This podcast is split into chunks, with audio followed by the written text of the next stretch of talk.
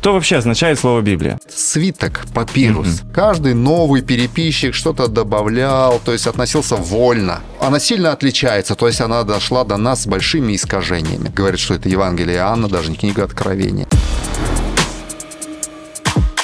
Привет, друзья! Это подкаст «Книга книг». Меня зовут Николай Волков, и сегодня у меня в студии в гостях магистр богословия Рустем Мухаммедвалеев. Здравствуйте. Здравствуйте.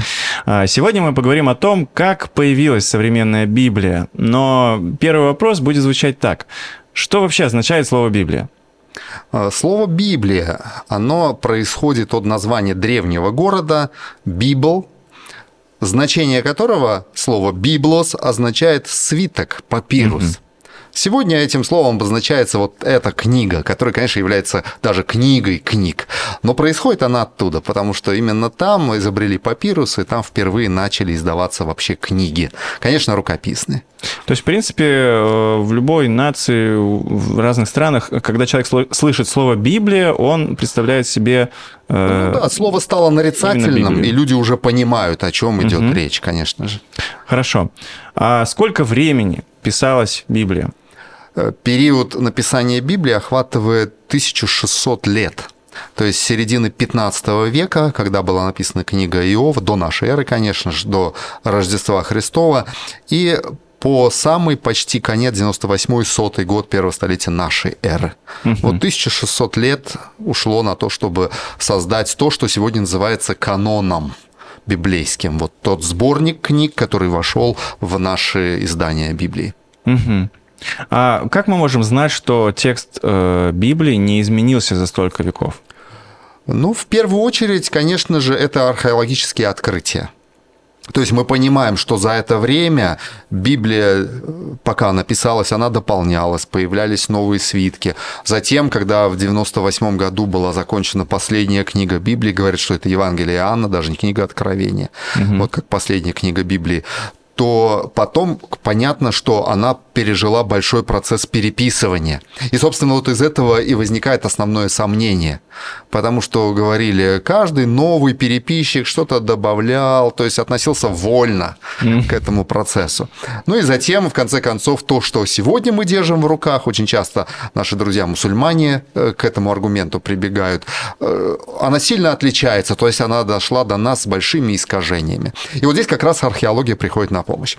А, мы говорили однажды, что были сделаны особые открытия в 1947 году, угу. известные как открытие Мертвого моря. Кумранские свитки там были найдены. Они дали возможность сравнить вот эти копии Библии с теми, которые есть сегодня, потому что эти новые, открывшиеся, они датировались э, несколькими столетиями раньше – это было очень любопытно сравнить, насколько угу. точно переписчики выполнили свою работу. Ну и затем также были сделаны открытия, которые говорили, рассказывали о самом процессе переписывания. Там интересные вещи э, происходили на самом деле. Потому что при переписывании Библии, конечно, от руки, чернилами, на дорогом пергаменте, сделанном из кожи, э, переписчики придерживались определенной процедуры. То есть они переписывали слово за слово. Были те, кто переписывали, были те, кто проверяли. Mm. Вот, то есть один переписывает, другой проверяет. Это разные независимые люди. Но интересный момент, когда они при переписывании доходили до написания имени Бога, они снимали обычную одежду, совершали полное омовение, то есть Ого. купались. Да, это в условиях, где нехватка воды, рядом только мертвое море. Может, они в нем, конечно, купались, не знаю, это потому да. что это там все происходило. Брали особые чернила, особое перо, записывали имя Бога и потом процедуру совершали в обратном порядке. То есть вот э, с таким трепетом и с такой ответственностью они относились к переписыванию Библии. То есть это не были э, просто принтеры, Угу. Это были люди, которые все сердце вкладывали. Поэтому, собственно, вот этот уровень ответственности, он является дополнительным доказательством, что такая ответственная работа, столь ответственно выполнена, конечно же, там количество ошибок, наверное, должно было быть минимальным. Ну, собственно, кумранские свитки это и показали. Всего лишь шесть букв были по-другому написаны, угу. или шесть в шести словах.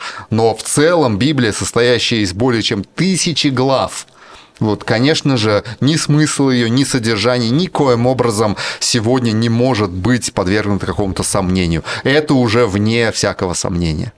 Библия дошла до нас без изменений. Без искажений. Без искажений, угу. конечно же. Хорошо. Я слышал, что бывают канонические, второканонические и апокрифические книги Библии. А, чем они отличаются? И вот мы говорили о каноне. Что такое канон? Также хотелось бы узнать. Ну, были упомянуты три категории канонические. Слово канон означает правило. Угу. То есть каноном при, э, принято называть те книги Библии, в которых э, ученые, исследователи не сомневаются. Не сомневаются в эпохе написания, не сомневаются в авторе написания – или в авторах, потому что у некоторых книг несколько сразу авторов может быть, вот, не сомневаются в этом. То есть это очень прозрачно, доказуемо, и вопросов, каких-то сомнений уже не вызывает. Вот это э, слово «канон» означает правило, то есть это правильные книги. Угу. Книги, которые можно быть уверенными, они имеют происхождение доказанное.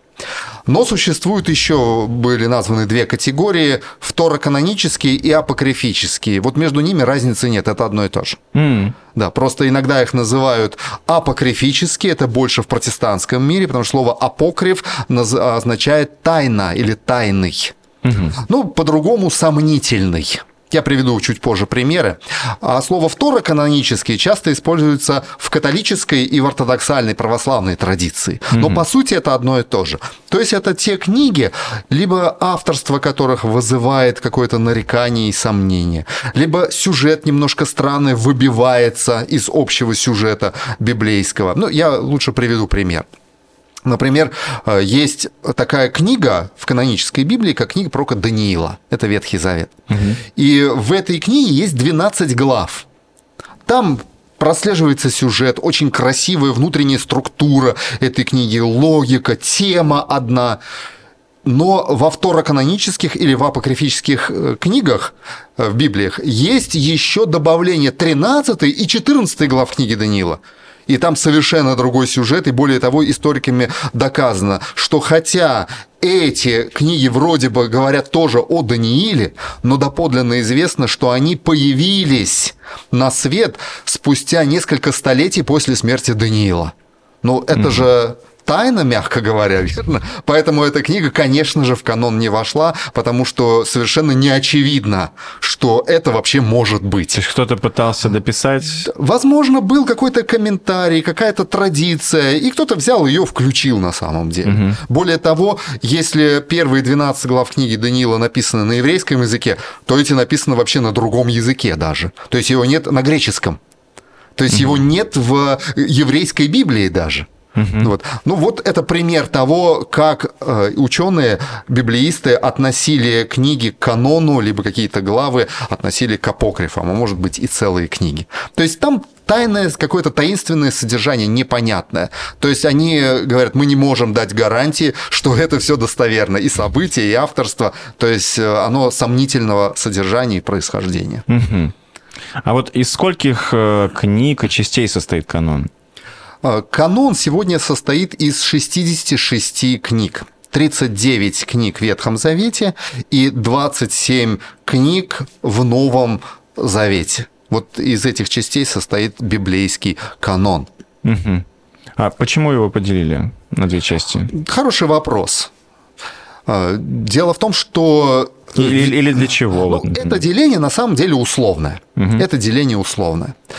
Просто та эпоха, о которой говорит Писание Ветхого Завета, ну, конечно, здесь слово ветхо, ветхий, он, это слово может быть э, как-то смущать, потому что ветхий это что-то старое ну, такое, да. трухлявое, может быть. Запылившееся. Нет, нет, нет. Да, запылившееся. Но этим словом используется это слово используется для того, чтобы показать, что это события, которые происходили в древности. А вот этим водоразделом, этой пограничной чертой, отделявшей одну эпоху от другой, было пришествие в наш мир Иисуса Христа.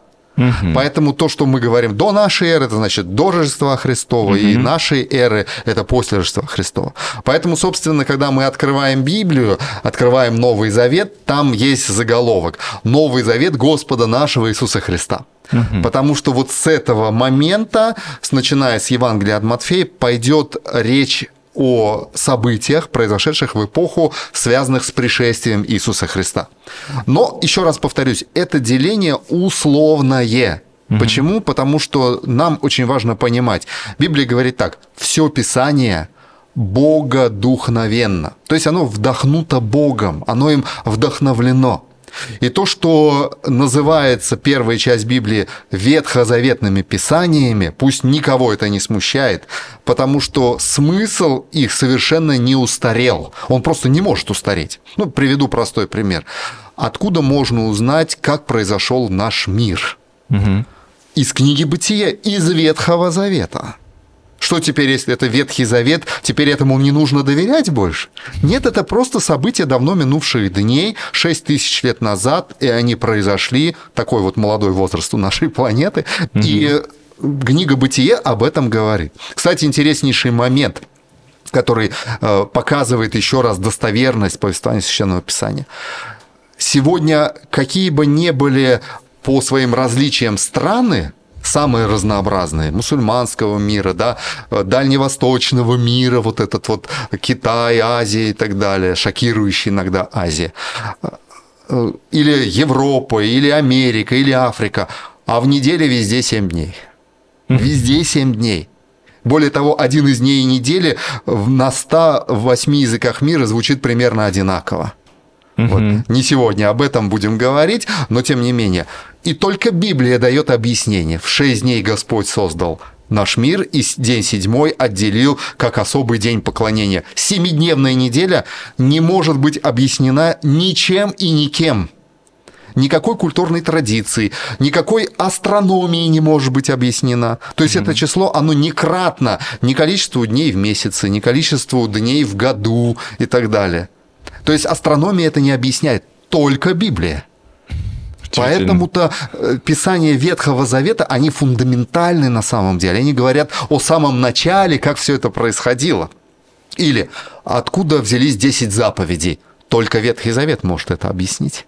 Угу. Вот, потому что именно в нем они содержатся. Поэтому слово ветхий я бы больше э, интерпретировал и объяснял такой фундаментальный, древний, основной.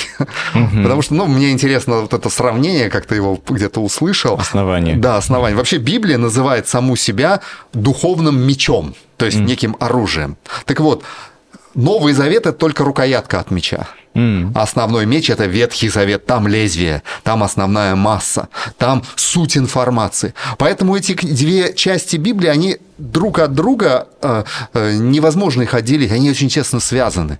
Новый Завет объясняет Ветхий Завет. Ветхий Завет дает фундаментальное понимание мироздания и открывает информацию о Боге. Вот То есть, так. получается, их поделили э, таким образом – Отметив э, рождение Иисуса. Совершенно верно. Отметив в да. истории. И показав, вот эта история была об Иисусе Христе, который был предсказан в пророчествах, а вот так эти пророчества исполнились в новозаветнюю эпоху. Угу. То есть они гармонично связаны одной личностью. И эта личность никто иной, как Мессия. И сегодняшнее летосчисление, вот сейчас 2023 год, ведется как раз э, от, этой даты. Верно, да, а что даты. означает вообще слово «завет»? Слово завет означает договор. Угу. То есть были определен, был определенный договор между Богом и верующими людьми в Ветхом Завете, и в Новом Завете тоже есть определенный договор, это Новый Завет. Угу. Если Ветхий Завет, там договор был основан на обещании Бога, именно на обещании, что придет Мессия, который спасет наш мир, то Новый Завет основан на договоре, который основан на жертве Иисуса, которая уже была принесена mm. в новозаветнюю эпоху. Угу. Интересно. То есть, получается, э, Новый Завет он перекрывает Ветхий или он дополняет его? Он продолжает. А, продолжает. Он продолжает. Это его логическое завершение. Угу. На самом деле так.